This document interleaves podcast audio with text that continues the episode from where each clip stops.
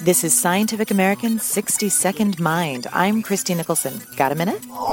Advertising and media companies often get lobbied to use models that represent the average woman's body, rather than ultra thin models whose images may influence some women to have an unhealthy relationship with food. Now, a study supports the idea that observed images affect what people consider to be acceptable body types.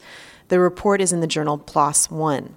Researchers surveyed subjects about their opinions of their own bodies and those of others. Then they presented the subjects with photos of large or thin women. Some photos were of beauty queens in evening gowns or other high status clothing.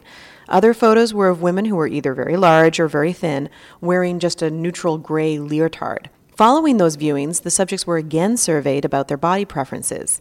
Subjects who originally preferred thin bodies only increased their preference for thinness after being shown photos of thin women, but they decreased their preference for thin bodies after being shown photos of larger women. And the attire of the women in the photos made no difference to the subject's latter preference. The researchers say that this study provides strong evidence that images of female bodies promoted by the media and ad agencies could have, indeed, a real impact on women's preference and subsequent thoughts about body type. Thanks for the minute. For Scientific American's 60 Second Mind, I'm Christie Nicholson.